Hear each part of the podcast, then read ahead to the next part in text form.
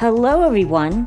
Thank you for joining us today for this final episode of Learning, Lifting, Leading Social Equity for and by Black and Brown Girls and Women. My name is Jen Grimmett, and with us today is Dr. Carmen Monico, Assistant Professor of Human Service Studies at Elon University, offering a closing statement about this project. So, welcome, Carmen. Could you tell us a little bit about you, your work, and how you became connected to the conference series at Shaw? Yes, um, so I'm an assistant professor at uh, Elon University in the um, Human Service Studies program, and uh, we teach primarily undergraduate research students, but um, I have the opportunity actually to um, teach across the university through courses that aim at meeting the curriculum, both within, within human services as well as public health and psychology. And then we have also, I also teach students from across uh, the university and other programs through courses such as the Global Experience, which is a required course um, at, at, the first year, and uh, then other upper level courses which are used as uh, um, a, op- op- select electives for, for students or meet other society or uh, research criteria.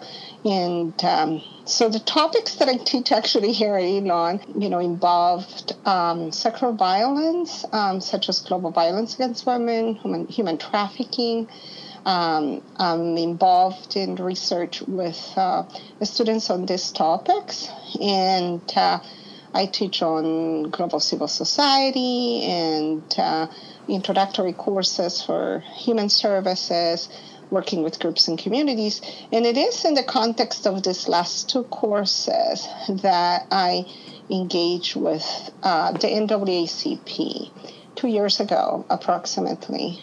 Uh, these are service designated service learning courses, and they um, aim at um, meeting some of the requirements uh, for students actually to be able to work with populations that are different than themselves. And then to, since um, this institution is uh, largely um, of uh, um, white in terms of race in in um, very uh, not a lot of diversity, but uh, the voices actually can be heard through the classrooms and through the material that we cover. And this is why, for me, it's very important to get the students out in the community, and uh, the service learning courses allow allow that to to take place.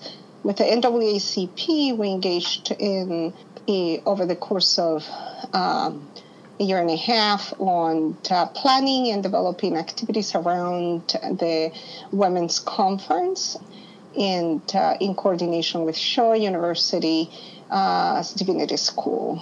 And this has allowed us actually to be able to, uh, students and faculty, to be able to learn more about the situation of uh, brown and black girls in women and uh, actually have their participation in both conferences. So it's been very empowering for those who have attended uh, from those communities as well as uh, on the part of the Elon students who have learned and and uh, in very practical ways how mm-hmm. to engage with these communities. Well, thank you. So, one of the things that I wanted to kind of round back with you on are you surprised that recurring themes of disparities in the health of black and brown women and girls emerged throughout this podcast series? I'm not surprised, and I'm actually happy that that happened because uh, it, it, means that. Uh, we selected uh, a wonderful set of speakers to address different issues and that they know the community. Health disparity actually, um, it's it's been a, a topic that has emerged, and uh, I'm glad that various speakers have um, addressed it in its various forms and how it actually is reproduced and prevails in in society, even now, you know, in our schools and uh, universities, in in society at large. Um, the key question for me is being why then um, health disparity actually exists.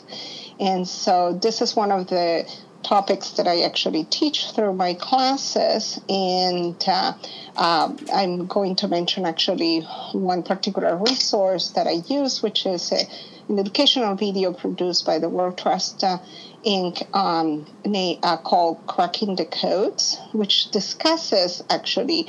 Um, the system of racial inequality that exists in as structured in two um, sort of areas. So one kind of an internal area in uh, another one external area. And then in, in, in the internal aspects, they mention the biases, privilege, you know, in internalized racism that are things that were addressed by the different speakers of this podcast.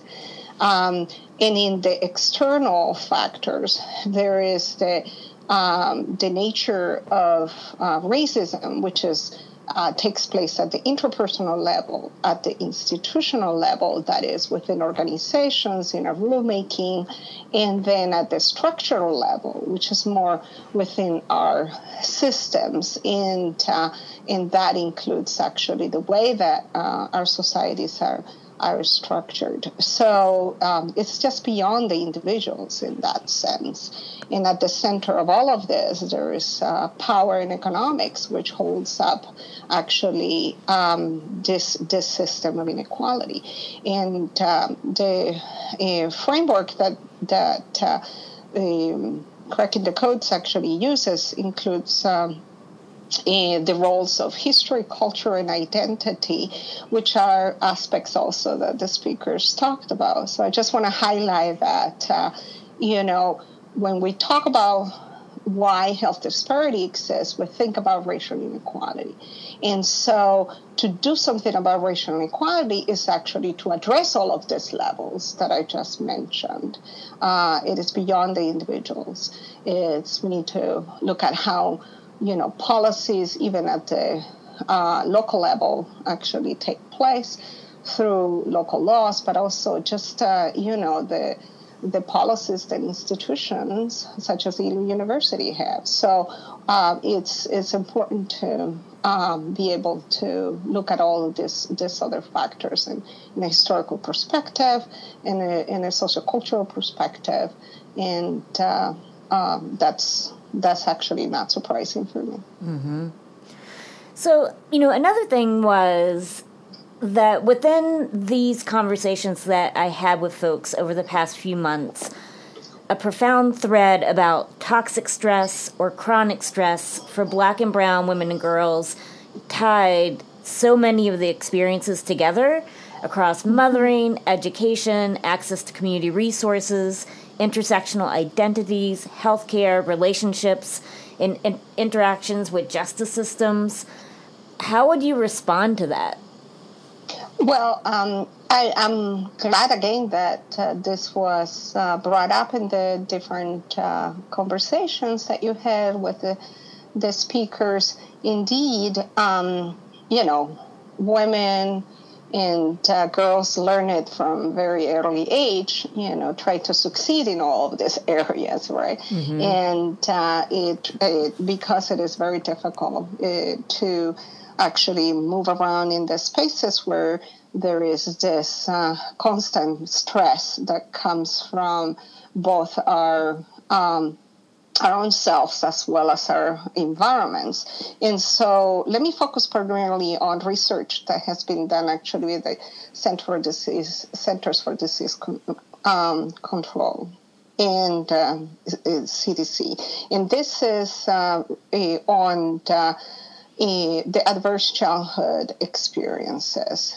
And um, other um, different authors have also engage in this type of research and have identified that racism uh, um, and uh, is adversely impacting the health of um, people who, um, you know, have this early experiences. And so we're going to talk about people who are oppressed by racism. And uh, so uh, we talked about then uh, uh black and brown girls and, and women. It, there is actually, um, it's been found racism in other forms of discrimination as increasing the risk of um, children who are exposed to these experiences to have then later, you know, trauma, experience trauma, childhood trauma, as well as um, adult trauma.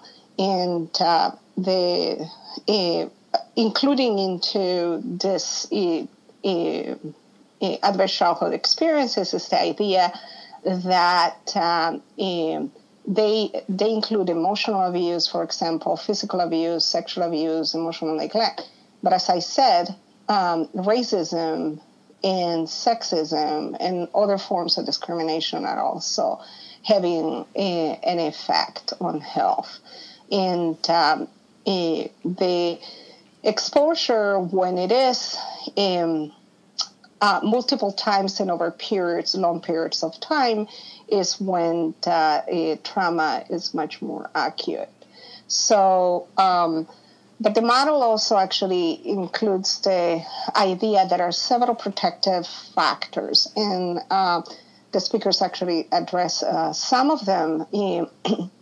Like the the need for social connections. I mean, this podcast actually comes from a, the coming together of black and brown girls into these conferences and then trying to share the experience, you know, and hope actually um, eh, with others. And uh, so, although the, you know, academics and, and community leaders were the ones that were asked to speak on these issues, the reality is that we hope that they are also speaking right for mm-hmm. the women and girls that were at this conference. So um, social connections is very important, and it was actually one of the issues that was recognized uh, in the, in the conference that goes beyond the you know family and friends. And uh, the other protective factor is uh, concrete support. And so by that, we're talking about, you know, uh, there were issues that were brought up in the conference uh, about, for example, child abuse and um, in some other uh, issues that were um, need to access mental health services and and uh, it, they in in a way we try to be responsive to those those issues and have been working actually with NAACP in, for example, develop, developing uh, a Stewards of Children workshop uh, to promote uh, the prevention of child abuse in the community and then create um, a community that uh, stores children instead of, you know, places the responsibility of the child, places the responsibility back on the community. And so um, there, there is concrete support is necessary. Many organizations that were represented in the podcast actually provide those work services to the community.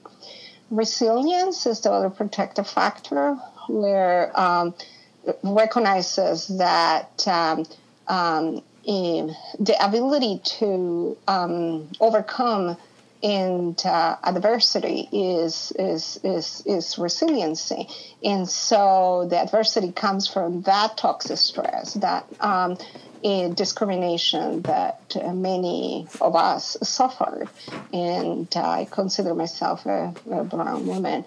Then um, the other um, it's building actually social and emotional competence, and that has to be done, you know, early in life. And so this is why in the conferences we create spaces for youth and children actually to be able to celebrate and uh, and and, uh, and build that community that um, uh, will nurture them in life. And then, to you know, some of the speakers in the, conference were um, providing role models for the girls uh, instead of aspiring only to motherhood, that they aspire to become lawyers and to become, you know, leaders in the community and be able to give back. And uh, because they were, by their presence there, you know, giving back already to the community.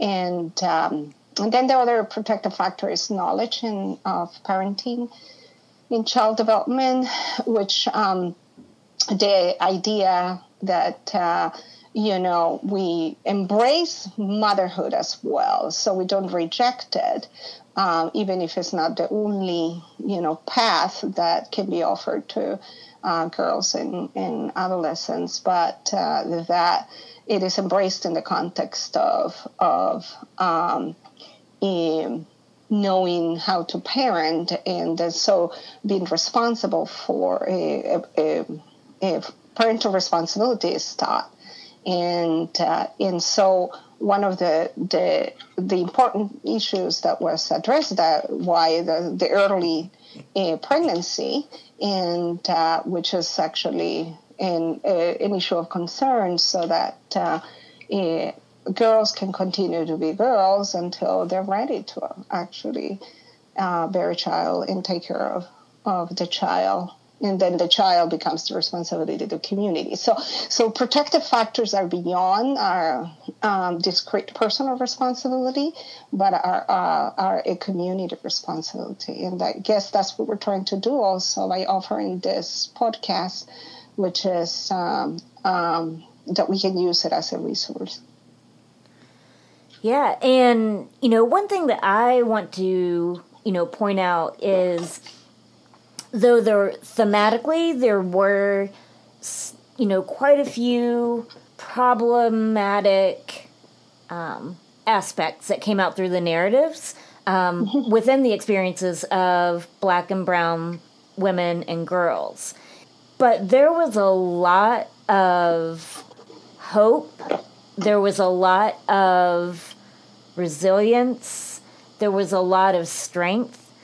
And, you know, for me as the facilitator, you know, I'm really hoping that our listeners are able to sit with the heaviness of the content, but also mm-hmm. celebrate our women and girls. You know, it's it's amazing to see such strong energy within the narratives so that's my call for our listeners.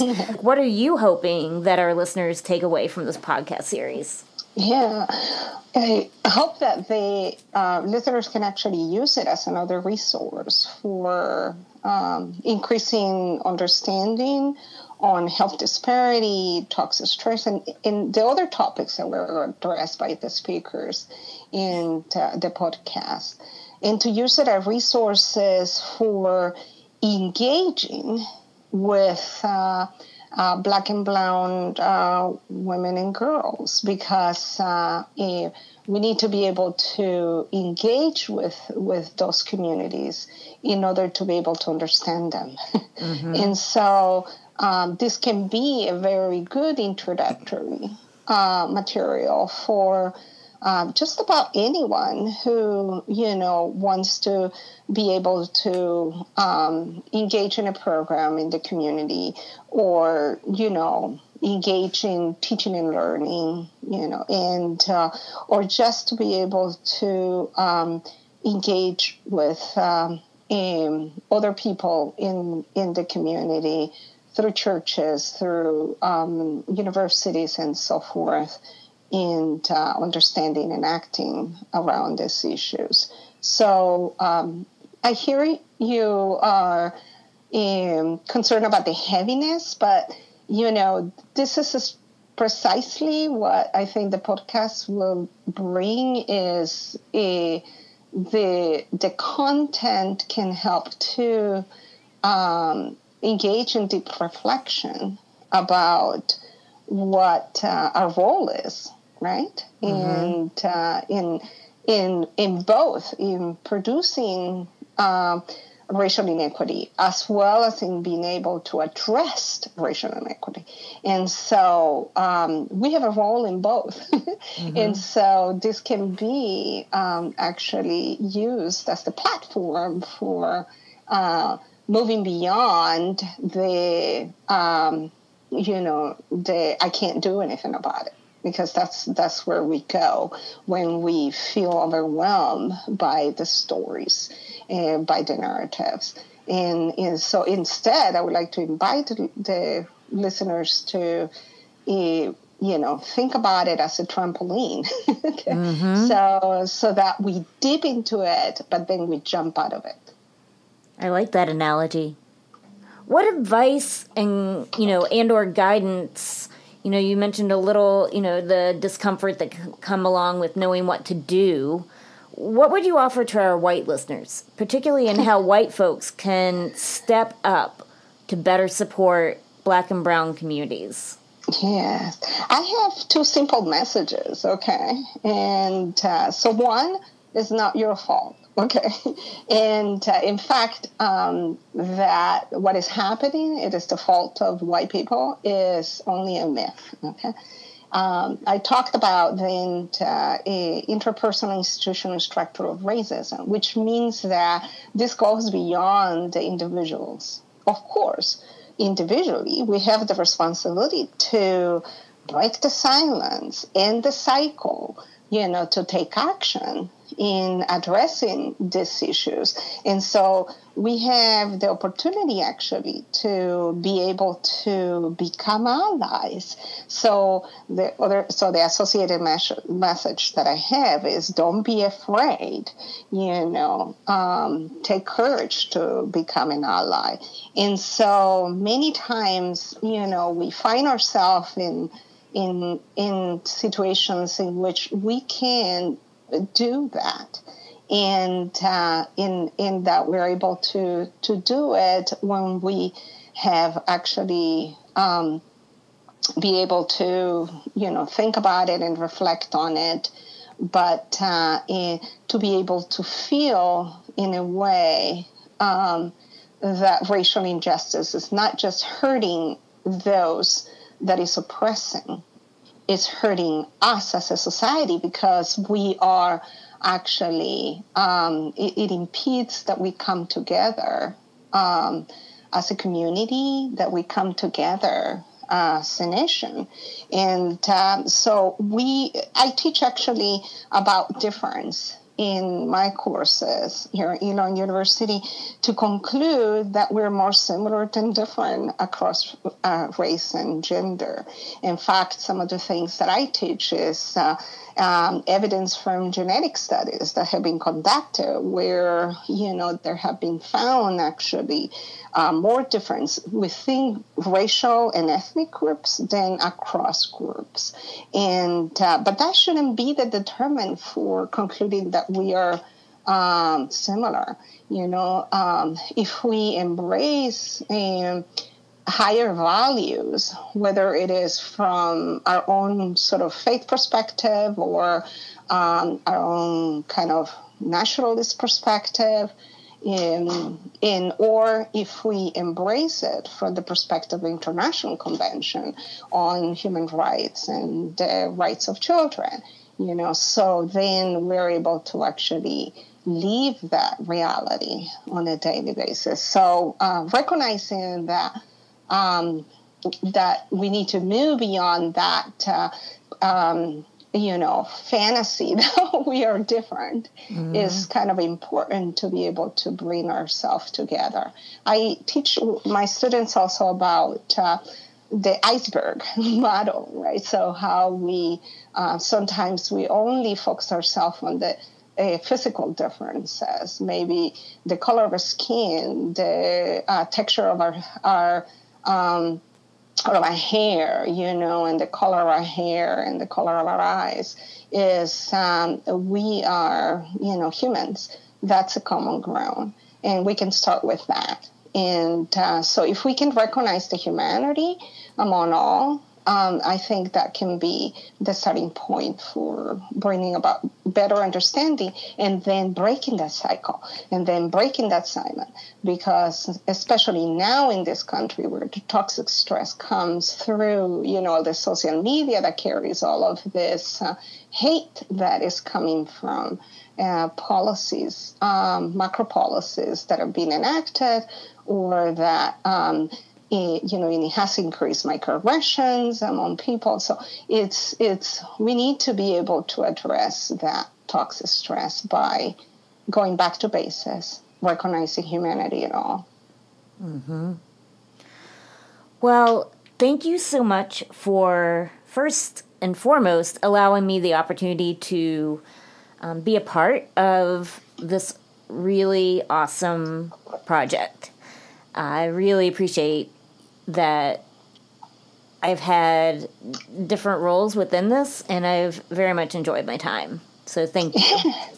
and I really appreciate your role and your uh, wisdom. I think that the production of this podcast, actually in itself, that includes a um, black woman, a black uh, brown woman, and a white woman, actually, is. Uh, it's uh, in itself a demonstration that um, this can happen. Thank you for joining us for this podcast Learning, Lifting, Leading Social Equity for and by Black and Brown Girls and Women. Special appreciation to our guests who shared their stories and insights Reverend Donna Van Hook, Dr. Buffie Longmire Avital, Dr. Sharon Ellis Davis, Dr. Leanne Royster, Meredith Peffley, Whitney Tucker, Lisa McBroom, Dr. Vanessa Drew Branch, Dr. Sharon Morrison, Reverend Cheryl Kirk Duggan, Rabbi Sandra Lawson, Nicole Williams, Phyllis Porte Ascott, Angelicia Simmons, Dr. Prudence Lane, Officer Shantae Harris Stewart, Kristen Green, Reverend Portia Rochelle, Nashonda Cook, Lashima Barr, and Dr. Carmen Monico. This podcast has been brought to you through a partnership between Shaw University Divinity School, Elon University, and the Raleigh Apex branch of NAACP. Until next time, my name is Jen Grimmett. Be well.